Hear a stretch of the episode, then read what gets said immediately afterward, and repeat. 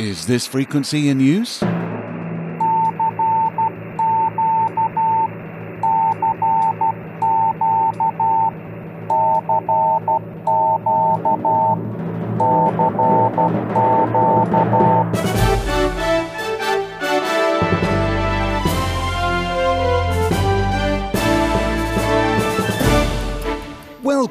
To Southgate Vibes, a selection of the latest stories direct from Southgate Amateur Radio News. I'm Steve Richards, Golf 4 Hotel Papa Echo. You're going to hear my personal picks of what is happening in amateur radio and the wider world of communications. Whether you're just starting out in ham radio or an experienced operator spinning around the spectrum for those rare and sometimes strange signals, I hope you'll find something to entertain you here. Welcome to Southgate Vibes.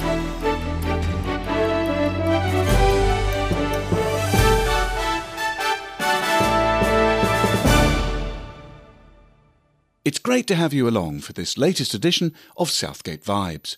We've been leafing through the stories, looking for interesting stuff about amateur radio and communications, and we've got four interesting items for you this time. It never ceases to amaze me about how wide the world of radio is, and there are incredible advances taking place all the time, and not all of these are professional. Radio amateurs are still breaking the boundaries of communications technology, and in some areas they're leading the way in the research. Just one example is ultra weak signal processing. And indeed, our first item reveals the pioneering spirit of amateur radio.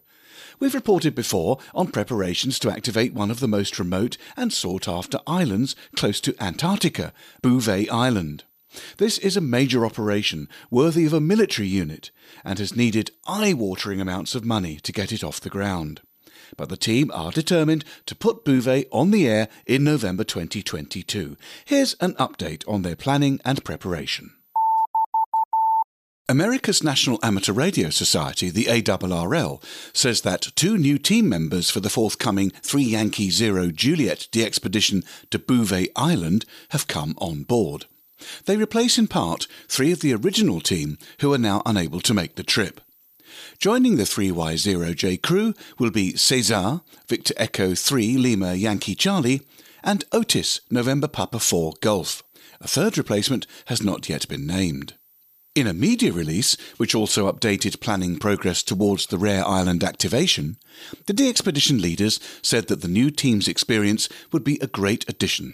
Ken, Lima Alpha 7 Golf India Alpha, Runa, Lima Alpha 7 Tango Hotel Alpha, and Irvan, Lima Bravo 1 Quebec India, are sharing the leadership duties.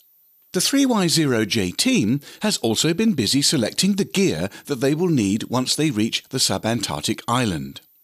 Arctic Lavvo of Norway will be supplying the team with specialized tents. This includes three custom made tents for radio operation and sleeping. The manufacturer, having its factory at 70 degrees north, is taking extra steps to ensure that their high quality products will sustain the Bouvet climate. The tent design, which stood up to winds of 40 metres per second, that's nearly 90 miles per hour, when it was tested in extreme conditions on Svalbard, will be improved further by adding extra guying levels and by strengthening the aluminium frame. Silcom of South Africa will supply custom masts for the Yagi antennas that would be rated for the Bouvet environment. The aluminium mast will be used for the tribander aerials, while the smaller galvanized steel mast will support dual band Yagis. The DXpedition team said that all masts have been through detailed engineering to optimize the technical specification and rating to fit their specialized antennas. The square telescopic masts have tilt-over functionality and can easily handle winds of 45 meters per second at an elevation of 10 meters. The team continued that they've been taking preparation to the next level by procuring a Zodiac Milpro inflatable boat. The strategic decision to buy the boat will enable them to train in Norway for the critical beach landing on Bouvet Island.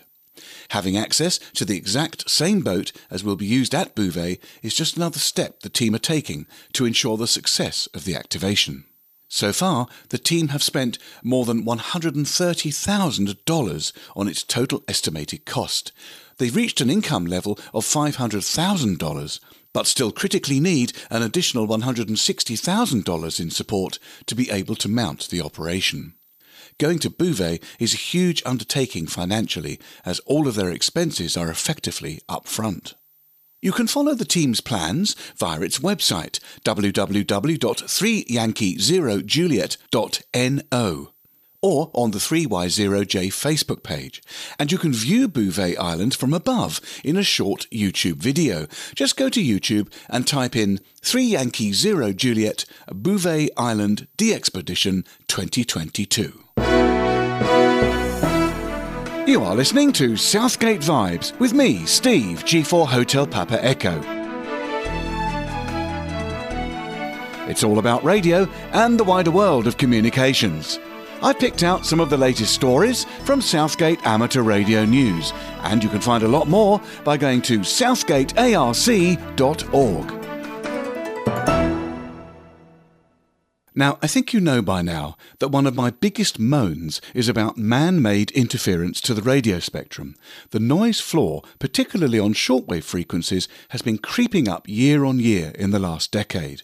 The culprits are cheap equipment without the necessary filtering and some telecommunication technologies that irresponsibly radiate from overhead wires.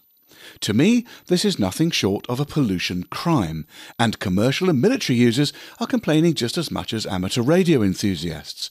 But some regulators seem more proactive than others in wanting to deal with this ever increasing problem. So it is encouraging to find that in Sweden the government have decided that everyone who pays an electricity bill will help to fight electromagnetic pollution of the airwaves. Sweden's government is increasing the levy charged on household electricity bills to enable the Swedish Electrical Safety Agency to improve electromagnetic compatibility compliance and reduce radio frequency pollution from electronic devices. In the Swedish electronics magazine Electronic, an article reports that the government has decided to increase the so-called electrical safety fee for 2022. The money will be used to reduce interference between electrical products. In practice, it's about the Swedish Electrical Safety Agency's work with electromagnetic compatibility issues. As we use more and more electrical and electronic products, plus we become more dependent on wireless communication, it is becoming more common for the devices to interfere with each other. Therefore, more information is needed to prevent these problems, but also practical work needs to be undertaken in the field when systems suffer interference from each other. In order for the Swedish Electrical Safety Agency to keep up with developments in this area, the government decided in the budget to increase the agency's administrative funding for 2022. The Swedish Electrical Safety Agency's activities are financed by electrical safety fees, and these have been used to bolster the agency's allocation. For companies, the electrical safety fee will increase by approximately 85 Swedish krona per year. That's about £7 or 8 euros. And household costs will increase by 0.85 Swedish krona. That's about 7 pence in UK currency per year. You can read the whole story on the Electronic Magazine webpage, but you will need to use Google Translate if you want to read it in English.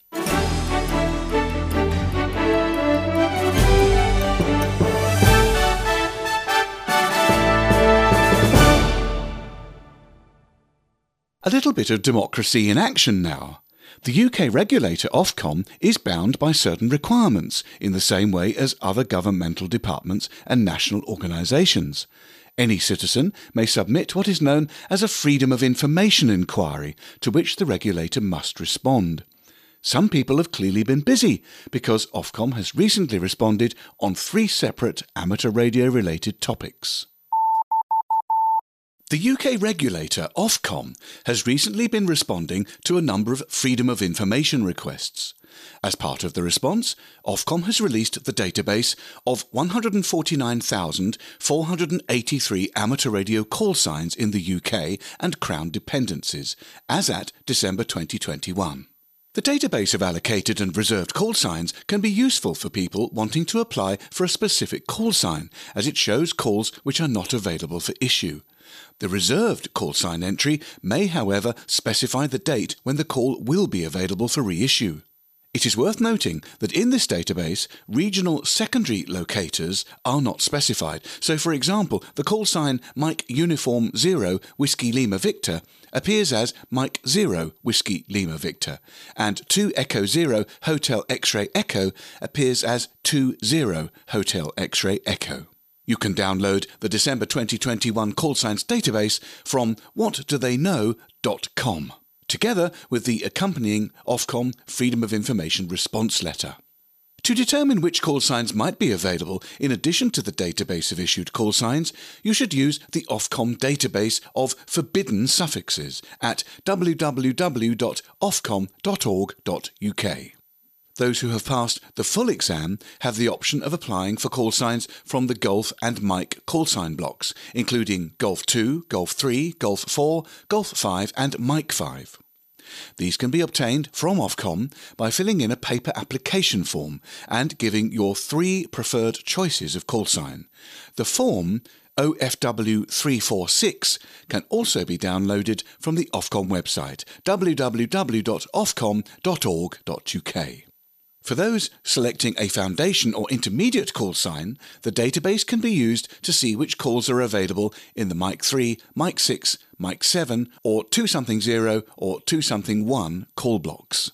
In another Freedom of Information request, Ofcom was asked how many radio amateurs operating hotspots had breached regulations. Many amateurs create their own internet hotspots, for example, to access the digital voice networks such as DMR.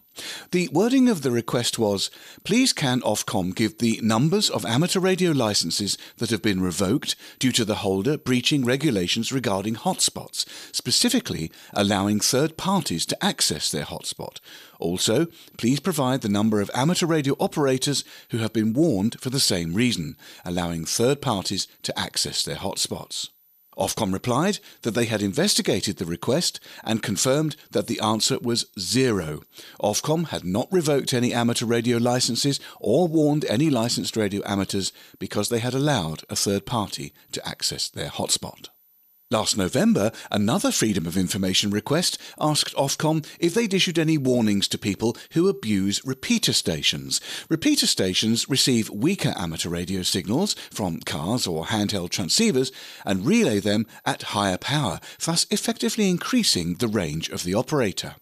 Ofcom replied that they had investigated the request and confirmed that the answer was none.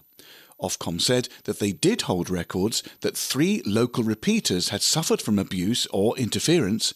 However, these were all dealt with by the repeater keeper, removing the repeater from service, and no warnings were issued in any of these cases. You can submit a Freedom of Information request to Ofcom online at www.whatdotheyknow.com.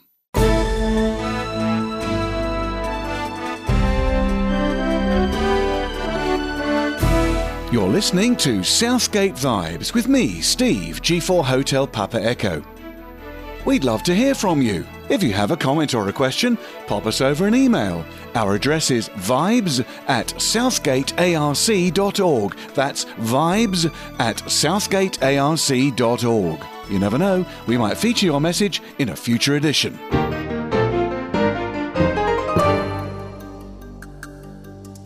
Amateur radio has always played a significant role in assisting the authorities with additional communication facilities during times of trouble, particularly natural disasters.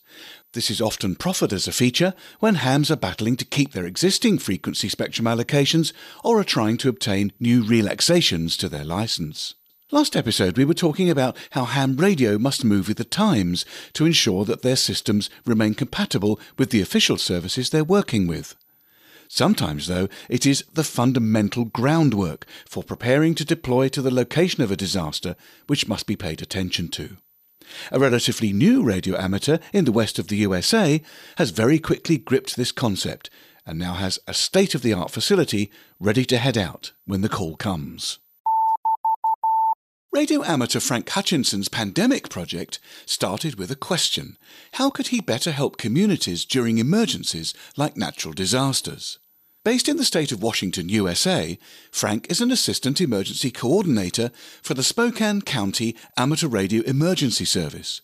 In his role, he needed to be able to deploy to any location and provide emergency communications, and for extended periods of time.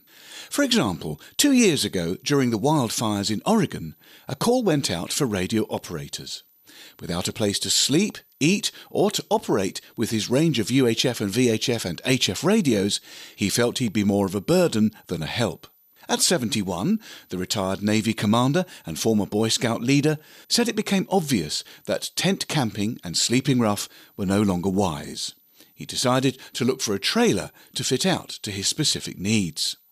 Hutchinson's son, Richard, had introduced him to the world of amateur radio three years before. His son said that he was coming to Spokane for the annual Hamfest event, and he paid for his dad to take the amateur radio license test. Frank passed the test and then went on to take and pass two additional tests. However, he still didn't own a radio, but his son fixed that too. As soon as Frank had passed the tests, he was given a transceiver. The hobby quickly proved addictive. Frank said that he now owns 14 radios. But not content to just be a hobbyist, Frank quickly became involved in the Amateur Radio Relay League and the Amateur Radio Emergency Service through the Spokane County Department of Emergency Management. He also became a member of the Church of Jesus Christ of Latter day Saints communication system.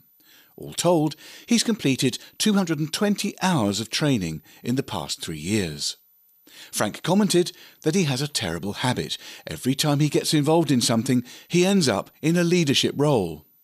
After months of searching for a suitable trailer, finally in October 2020, Frank's daughter found one on Facebook. It's a 1961 Santa Fe camper trailer that had been gutted by a previous owner, which gave Frank a blank slate to work with. He'd written a list of specifications, and using that, he began to work on the build last February. His naval experience came in handy. Frank said that one of the last courses he took in the Navy was submarine design. Gesturing to his newly fitted out trailer, he said that he used a lot of the submarine design knowledge in it. The first thing he created was a built in communications centre for three radios. He tucked them neatly under a cabinet holding supplies and installed a slide out desktop. Two heavy duty rechargeable batteries, each capable of 100 amp hours, are stored in a cupboard above a file drawer. Two 200 watt solar panels on the roof power the lights inside the trailer. When electric power is available, handy USB ports can charge phones and computers. You can read the full Spokesman review article by Cindy Hval at www.spokesman.com. Well, that's it for this time. You've been listening to Southgate Vibes, stories about amateur radio and the world of communications from Southgate Amateur Radio News. You can find these stories and many more daily reports at our website, southgatearc.org. Don't forget, we'd love to hear from you. You can get in touch by sending an email to vibes at southgatearc.org. So until next time, this is Steve Richards, G4 Hotel Papa Echo, signing off and wishing you best 7 3.